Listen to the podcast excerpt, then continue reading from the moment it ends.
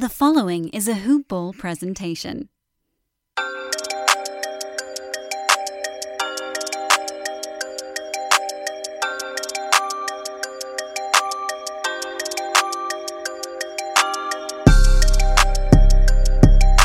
Hello and welcome back to the Sports Ethos Atlanta Hawks King Coverage Podcast, formerly known as Hoop Ball Hawks, where we cover everything regarding the Atlanta Hawks. I'm your host, Brad Harden, recording live from a very chilly, chilly Atlanta, Georgia, and it's cold all over the country. So please be safe, be warm, check your pipes, uh, take care of your pets, turn that heat on as things are continuing to heat up with the Atlanta Hawks. And I'm not talking about winning games. Since we last recorded, the Hawks did get a win over the Orlando Magic. They got revenge on them at the State Farm Arena. It was a pretty dominant game for the most part for the Hawks until the end, where the Magic crept back into it and eventually took the lead it came down to to some Dejounte Murray free throws with 1.6 seconds left to basically give the Hawks the nod, but they blew another fourth quarter lead, but were able to hang on and win that game and eventually win the season series over the Orlando Magic 3 1. It should have been 4 0, but that's neither here nor there.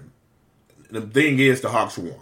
Hawks won the season series and they moved to 16 and 15. But then the next game, they take on the Chicago Bulls, who they beat on a buzzer beater just 10 days prior to this contest on Wednesday. And the Bulls got revenge with a last second shot from Ayo Dosunmu over Bogey. It was over Bogey. Yeah, yeah. He shot the shot over Bogey, and next thing you know, John Collins is on the bottom of a dog pile because the Hawks lost the game at home. And this game was different. The Bulls came out firing. They were up most of the game. Hawks were down by I want to say as much as 18 points. Yeah, they were down as much as 18 points and came back, took the lead in the fourth quarter and got the lead up to as much as eight. And then the Bulls crept back into it. Onyeka Okongwu hit a shot with around four seconds left. And the rest is history for the Bulls, who came to Atlanta and got revenge on the Atlanta Hawks, winning 110 108. And it was a valiant effort as far as for the Hawks coming back in that game. And they showed a lot of fight, but in the end, it was not enough. And after this loss, then comes an article basically talking about the toxic situation brewing in the locker room, which a lot of people missed this article. It was on heavy sports, not as heavily, you know, distributed as far as online news goes as other sources, but this story comes out after that Chicago Bulls, well, right before the Chicago Bulls game. Right before the Chicago Bulls game, this came out on Wednesday. And then the next day, Bleacher Report comes out with a story basically saying that Trae Young could be the next superstar wanting a trade. And I know I took to Twitter saying, hey, this is probably nothing. Rival executives was the phrase used. But after talking to some sources close to the situation, this may be more than what we originally thought. And there's a lot of Hawks fans who are divided. They're defending Trae Young. They're defending Nate. They want Nate fired. Uh, they're questioning. Uh, I mean, I'm, oh, and I forgot to mention um, Travis Schlenk, who was our president of basketball operations, took a step back and now he's in a senior advisory role, which elevates Landry Fields to the position. and Landry Fields has been getting more and more responsibility um, over the last year, but it was a peculiar timing right before the Bulls game. This article comes out about toxic situation brewing. Travis Schlenk steps back in his role. Hawks lose, and then this story comes out. So, as much as I want to talk about basketball on this podcast, and we will talk a little bit about basketball, there's so many other things swirling around this team that some people want to hear, some people don't want to hear. Some people just want to say, you know what, this is on Nate McMillan. We're gonna we want we need to fire Nate McMillan. And if things were to go certain ways, your wish will be granted. It will be. But not for the reasons that you think. It has nothing to do with on court play. Some people, as soon as the the news came out about the spat disagreement between Trae Young and Nate Millen, you were quick to take Trae Young's side. Me, I took a step back and realized that both parties were at fault. You should never give an ultimatum to your uh, star player. You got to figure out how to communicate effectively to them. But as a star player and a franchise player, you got to be more of a team player and make some sacrifices and swallow your pride. And both guys never swallowed their pride. And according to the article from Heavy Sports, the relationship between Nate Millen and Trae Young has deteriorated since that disagreement. And this is certainly a team that is hitting a lot of turbulence. You bring on DeJounte Murray to bolster this roster. You're at 500 right now. About 39% of the season through. You're ninth in the Eastern Conference. You've had a slew of injuries that have not helped. John Collins trade rumors continues to swirl. And this is a team that has not found their collective stride because there is so much dissent in the locker room. And people really just want to isolate it between Trae Young and Nate McMillan. It goes deeper than that, guys. It's ownership, it's management, it's players on the team who are calling this situation toxic. And it from what people are saying in the organization, it's only getting worse, unfortunately. And that has more to do with your inconsistent play than than the X's and O's. The house is not in order in Atlanta. And I hate saying it. I hate I I spoke to too soon. I felt like Matt Barnes. It wasn't like I was protecting anybody. I I said, you know what? I mean, rival executives was the verbiage used in the Bleacher Report that was broke by Chris Haynes. I'm like, rival executives. I mean, it didn't come from Trae himself. But then I did some more digging and talking to some more people, and there's some speculation that the verbiage used and the timing as far as the article for Bleacher Report could be attributed to protecting the image of Trae Young. It could have came from Trae Young's camp, potentially. Now, that's not confirmed nor denied, but I have to give you all the angles. That's what I'm supposed to do. But there are issues on this team, certainly.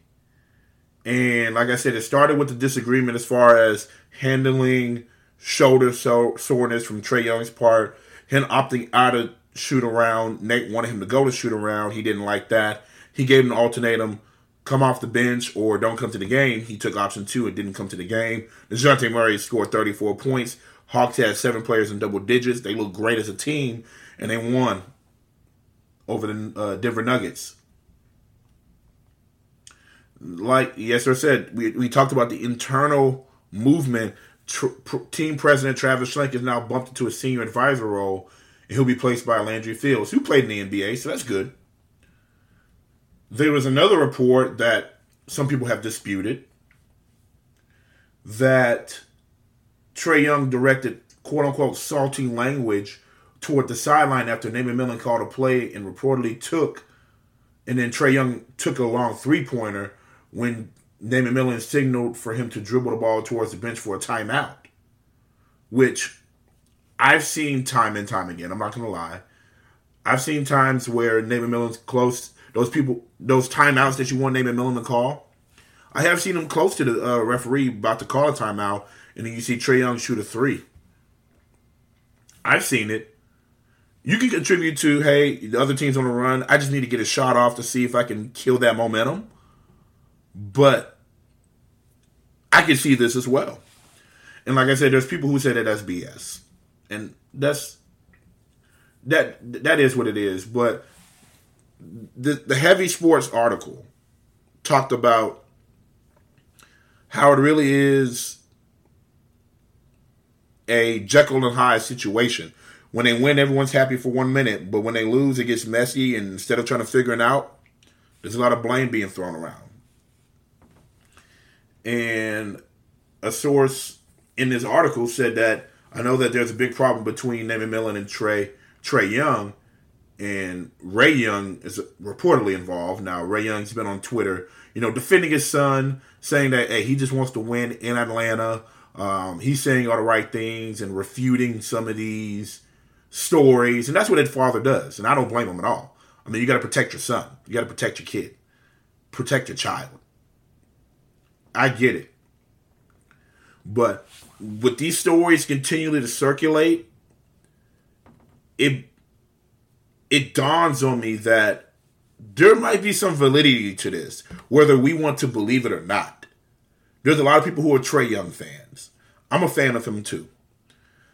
Defying the odds, despite his stature, people not liking how he played in college, people thinking that he wouldn't make it in the NBA, and he's played with a chip on his shoulder, which I love.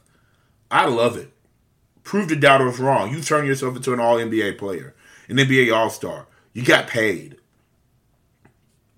There's nothing taken away from Trae Young's game.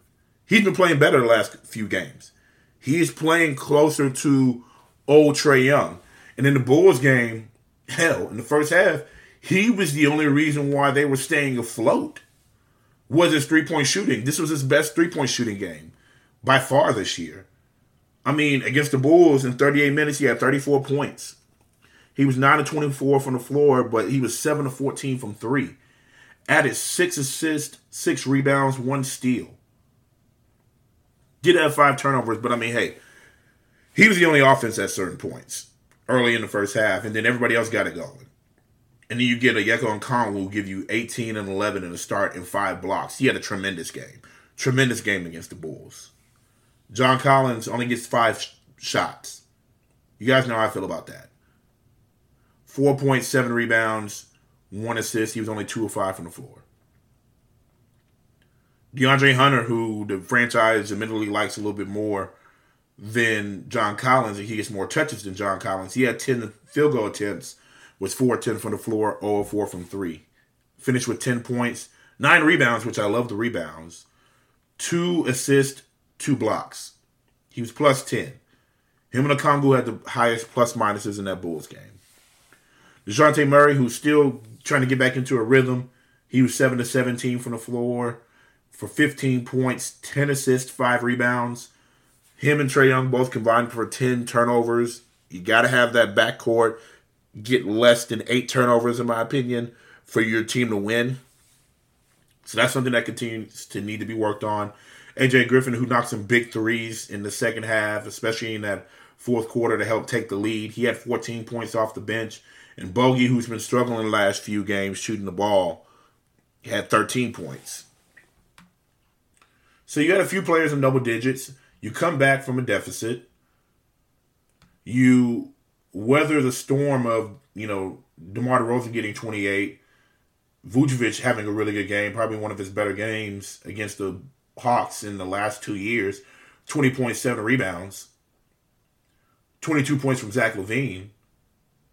They didn't get a ton from everybody else. I mean, Coby White gave you 10 off the bench, and Patrick Williams gave you 11. But they got out to the lead. The Hawks fought back, and they fall short. They fall short. Bulls played really good defense, and the Hawks just missed a lot of shots.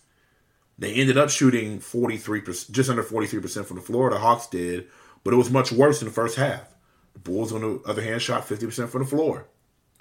Hawks shot just under 38% from three. They've been improving from three since the bogey return. They've been improving. They're not towards the bottom of the NBA. They're creeping up. They're in the upper 20s. In a few more games on the belt, they might be in the teens. So the three point shooting is getting better thanks to having Bogey back. Bogey's been the X factor as far as offensively, this team looking better and playing better offensively. You have another shot maker, a shot creator. It's what what they missed early in the season. They didn't get to the free throw line enough. I, I don't think they ever get a free, free throw line enough, in my opinion. They had 22 team assists. They moved the ball around. 15 turnovers. They had more turnovers than the Bulls, and the Bulls scored 14 points off those Hawks turnovers. I mean, when you look at the numbers, they're pretty even. It's just, it came down to one play. It came down to one play. Same thing in the Magic game. You had the lead most of the game. The Magic come back. And it came down to one play. DeJounte Murray getting a foul. So as a team, the Hawks are not far far from being the team that we all thought they were going to be, especially because they haven't had everybody healthy. They're not far. Like I said, Trae Young's been playing much better. Last two games, he's been on a tear. In that Magic game, he had 37 points, 13 assists. Tremendous game. 13 assists, 4 turnovers. Great assist to turnover ratio for Trae Young. That game, he had one of the higher plus minuses on the team. He was top five. He was top five. Sorry, top four. Top four in plus minus. Murray gives you 17 points. That was his first game back. John Collins in his first game back gives you 12 points on seven uh, field goal attempts, seven rebounds, three assists, one steal. Hunter had a good game, 16 points. Bogey struggled, had 10. But then you get 11 and 8 off the bench for Okongwu with two blocks. And you get 19 for AJ Griffin off the bench with seven rebounds. So you're seeing this team, everyone healthy. We're still missing Capela. Capela is questionable for Friday for tonight's game. So we could get Capela back, which could stabilize the defense. Now you have your starting lineup back. You have your bench carved out. You've had players who've played because of injury and now playing with more confidence. The Hawks, as a team on the court, if they can get it together between Trae Young and DeJounte Murray, and that's going to be continue to be a work in progress because obviously Dejounte Murray was hurt for two weeks, and now they got to re work on their chemistry and their spacing. They're close, but it's just all this other stuff that's going on in the locker room, that's going on in the organization, and we're going to talk a little bit more about that after this quick plug. Okay, listeners, it's time to talk a little fantasy hoops. Now, I don't know about you, I'm in several fantasy leagues. and every fantasy league that you are in, you have a rival. Pokemon, Ash Ketchum had Gary. And I know you have your Gary out there. So it's time to beat Gary and get the insight that you need to take your stuff to the next level and win a fantasy basketball championship. Do you remember who led you to Tyrese Halliburton, DeJounte Murray, Terry Rozier, and Mikal Bridges before any other rank list, I know which one. It's the Brewskis 150.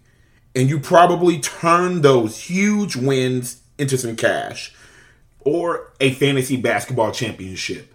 This year, the Brewski 150 is on sale for a limited time.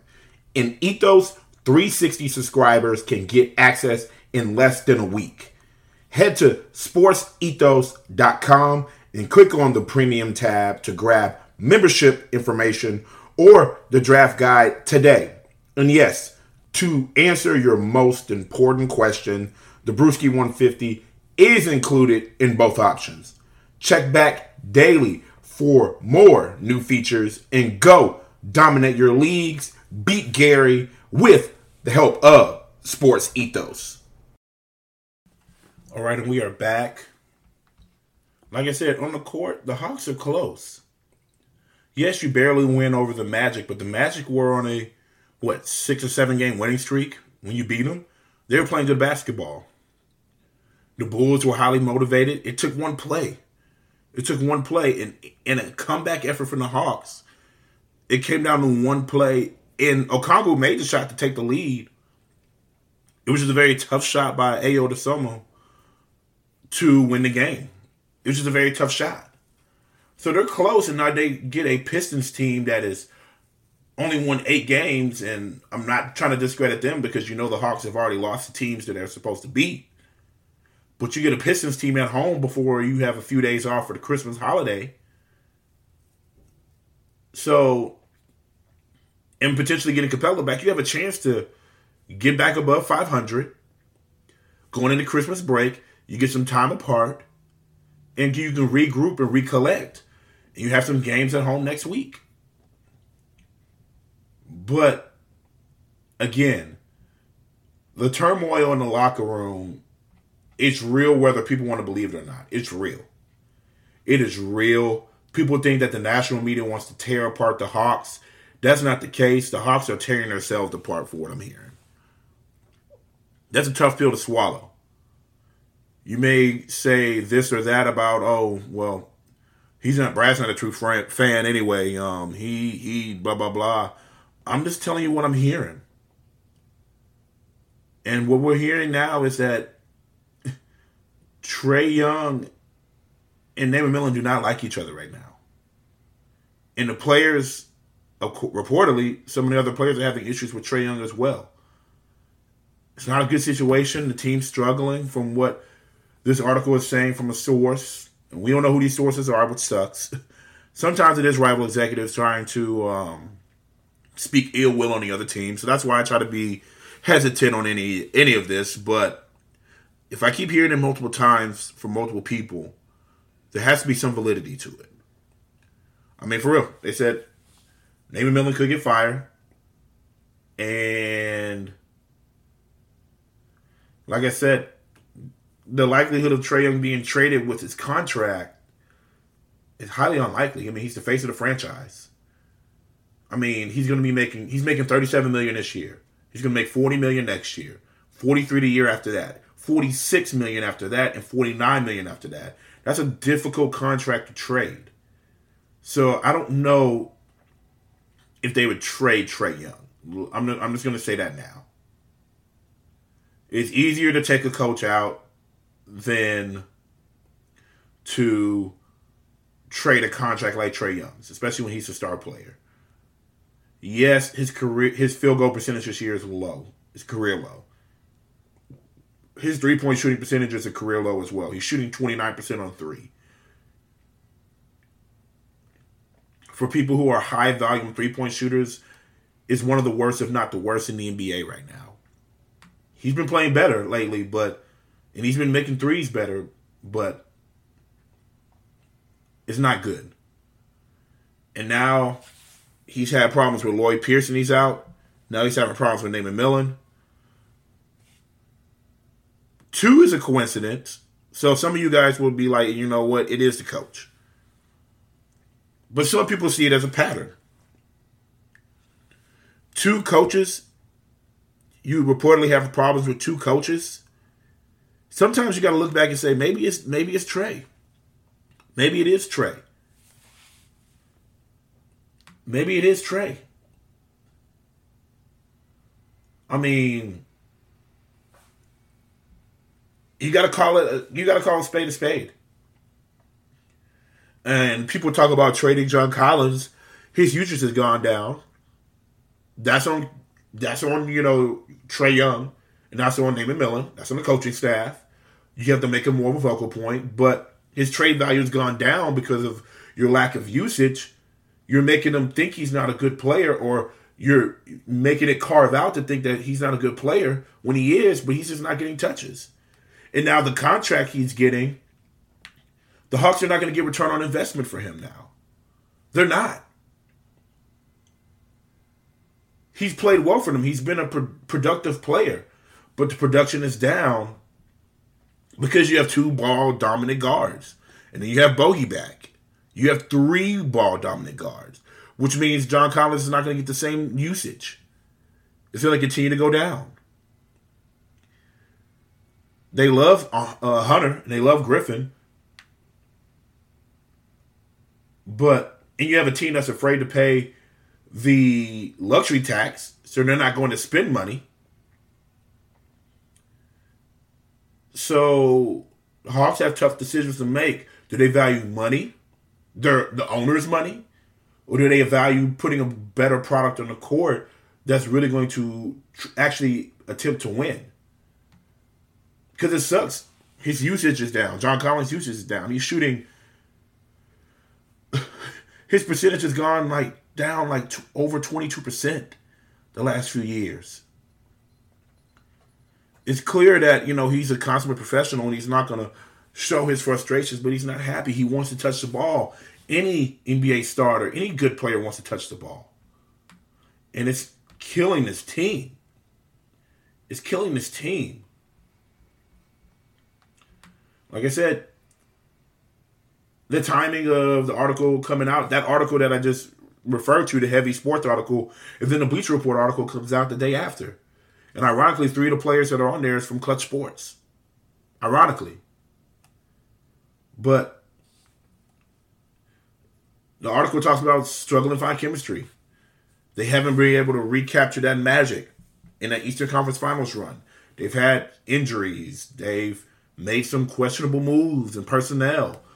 And they went and got DeJounte Murray, which Trae Young encouraged, but there's still problems in the locker room, which you can't put that on DeJounte Murray. He just got there. He just got there. Travis Schlenk, who was reassigned by Atlanta ownership to an advisor role, and now Landry Fields is going to have to manage his roster, which reportedly Trae Young and Landry Fields do have a great relationship and they meet routinely based on this article. So that's good. That's good right there. So maybe you can get back on track. Uh, Fields has a green light apparently from ownership to do whatever's necessary to acquire upgrades. But the hard part is executing, like this article says. It's, it's going to be hard pressed to get return value from John Collins. It is. And according to a source that I have, because I asked the source was Travis Schlenk's moving of roles tied to you know Trae's apparent relationship with Fields and appeasing that. And for what I was told, Travis Schlenk was softly pushed out because of the following reasons. Reportedly, Travis Schlenk doesn't believe that you can win a championship with Trae Young as your focal point. That's reason number one. Reason number two, he feels that DeJounte Murray should be the team focal point. I kind of agree with him there. As far as running the offense, I kind of agree with him there. The third reason he didn't want to trade John Collins. He drafted John Collins. He doesn't want to trade him. I don't want to trade John Collins. But ownership has other things in mind. Number four, ownership would rather duck the luxury tax and get a six million sixteen million dollar reimbursement in August from luxury tax from the luxury tax paying the team. And ownership is just too involved right now in personnel decisions. Those are the reasons that I was told, that I was told, why Travis Schlenk was softly pushed pushed out of his role.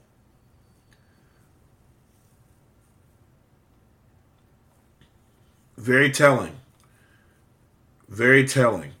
There's a lot of issues going on behind the scenes, and it starts at the top ownership, management, and it's trickling downward. They're trying to appease Trae Young. And some of you guys, I understand, want Nate McMillan out. I get it. But at some point, we have to realize that if the same person's name keeps coming up in the midst of stories, Maybe they're not the solution. Maybe they're the problem. This is all speculation at this point, but some of this stuff is concrete. And I'm not going to put down Trae Young on this program because I know what type of player he is and how hard he's worked to get to where he is. But he's going to have to work a little bit harder to re-earn the trust of the people in the locker room, even if Trae, uh, even if uh, Nate McMillan gets fired. It seems like that trust is fractured in the locker room. There's a lack of accountability. There's some dissent. I personally think Dejounte Murray needs to run the offense more. I do. And make Trae Young more off the ball a scoring guard who can create for others. But apparently that gets you pushed out by ownership. That thought process. So it remains to be seen. Like I said, on the court, this team is close. Getting everybody back, having the dog days of the end of December and January to work through this, they could put something together.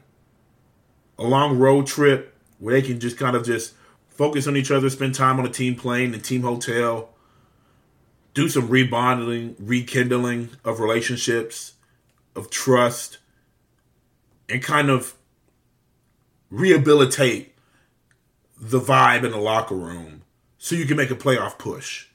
I think it's certainly possible.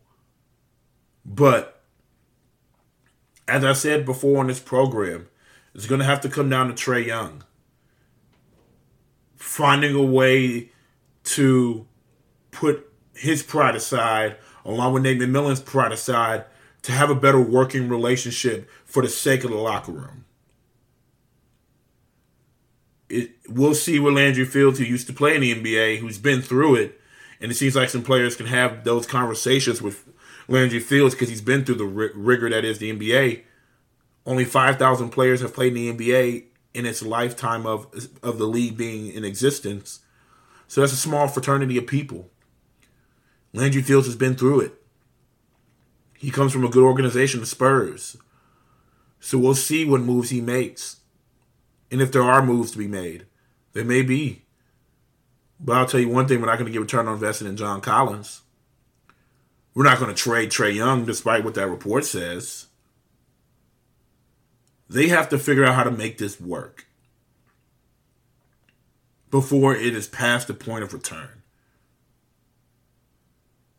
I don't know if it's past the point of return, but certainly these articles come out. They don't pay Trae Young in a, in a, in a wonderful fashion.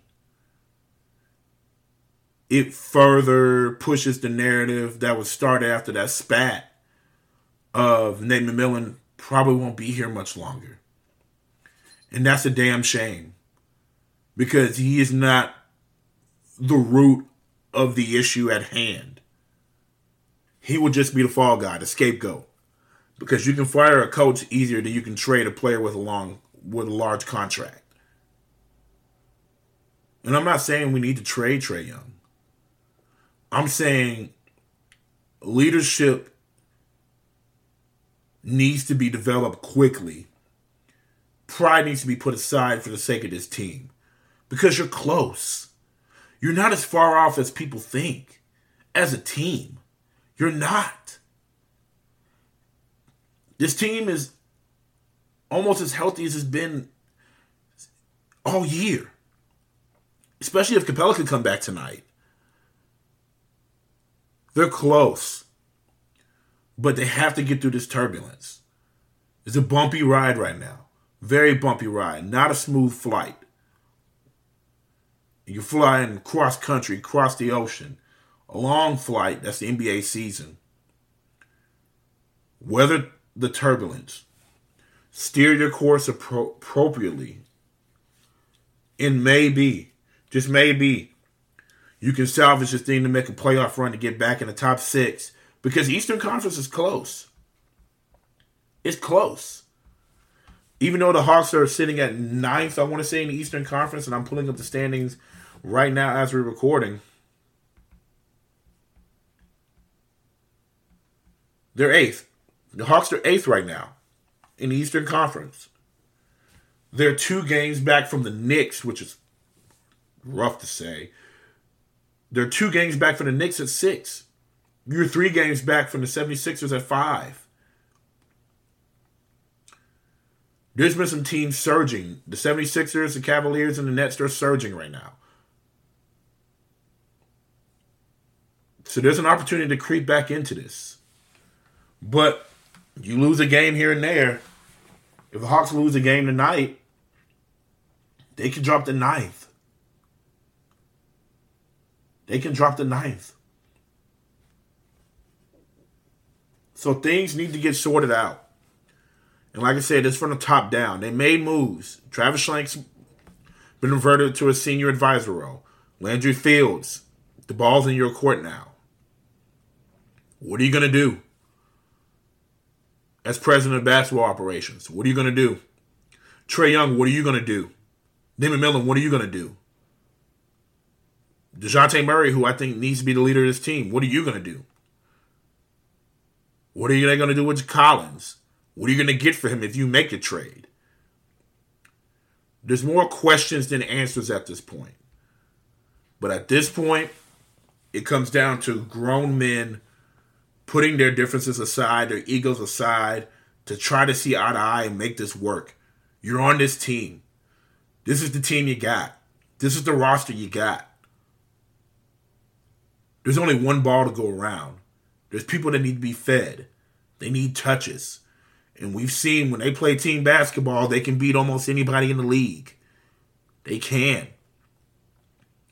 But when it's hero ball and there is dissension and poor decision making as far as running the offense and turnovers, and that goes on Murray and Young because they've been turning the ball over a lot this year. It creates dysfunction and a lack of trust with the pieces they have here. Travis Schlenk didn't trust what we have here anymore. There's nothing wrong with that.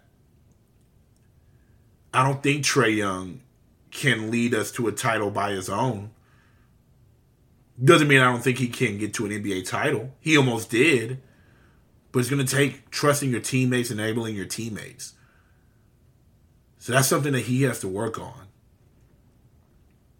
Because I certainly believe in him as a player. And we've seen the greatness that he's shown. You got Dejounte Murray, that's your road dog. That's a good alpha second option. You have a really good defender at Capela when healthy who can rebound the ball. And I think he stabilizes your team. You have a a stretch four in John Collins that you need to utilize more. DeAndre Hunter's been taking steps this year, being a consistent scorer. You have Bogey off the bench. You have a surprise in AJ Griffin, your draft pick. You, and you have some vets on the on on on the bench. Not the best bench in the world, but having Bogey, AJ, Jalen Johnson, Okongwu on your bench, that's a pretty solid bench. We may not be great in um, the three deep, but two deep we're pretty solid. Maybe not a championship roster right now. Maybe there is a move to be made. Only Landry Fields can can do that now. So we'll see how they respond tonight. Tough loss against the Bulls. Lessons learned. But they have the Pistons tonight. Capela could be back. How are they going to respond? I'm excited to see.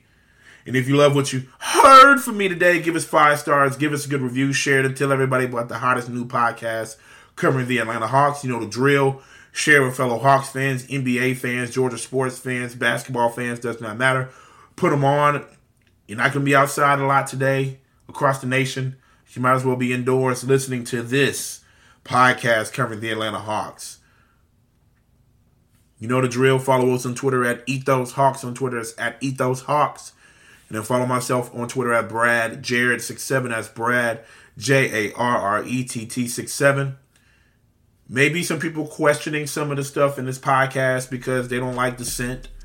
It may think I'm adding to the dissent that I have no no control over as far as adding fuel to the fire. The fire is already in the midst of the, uh, within the organization.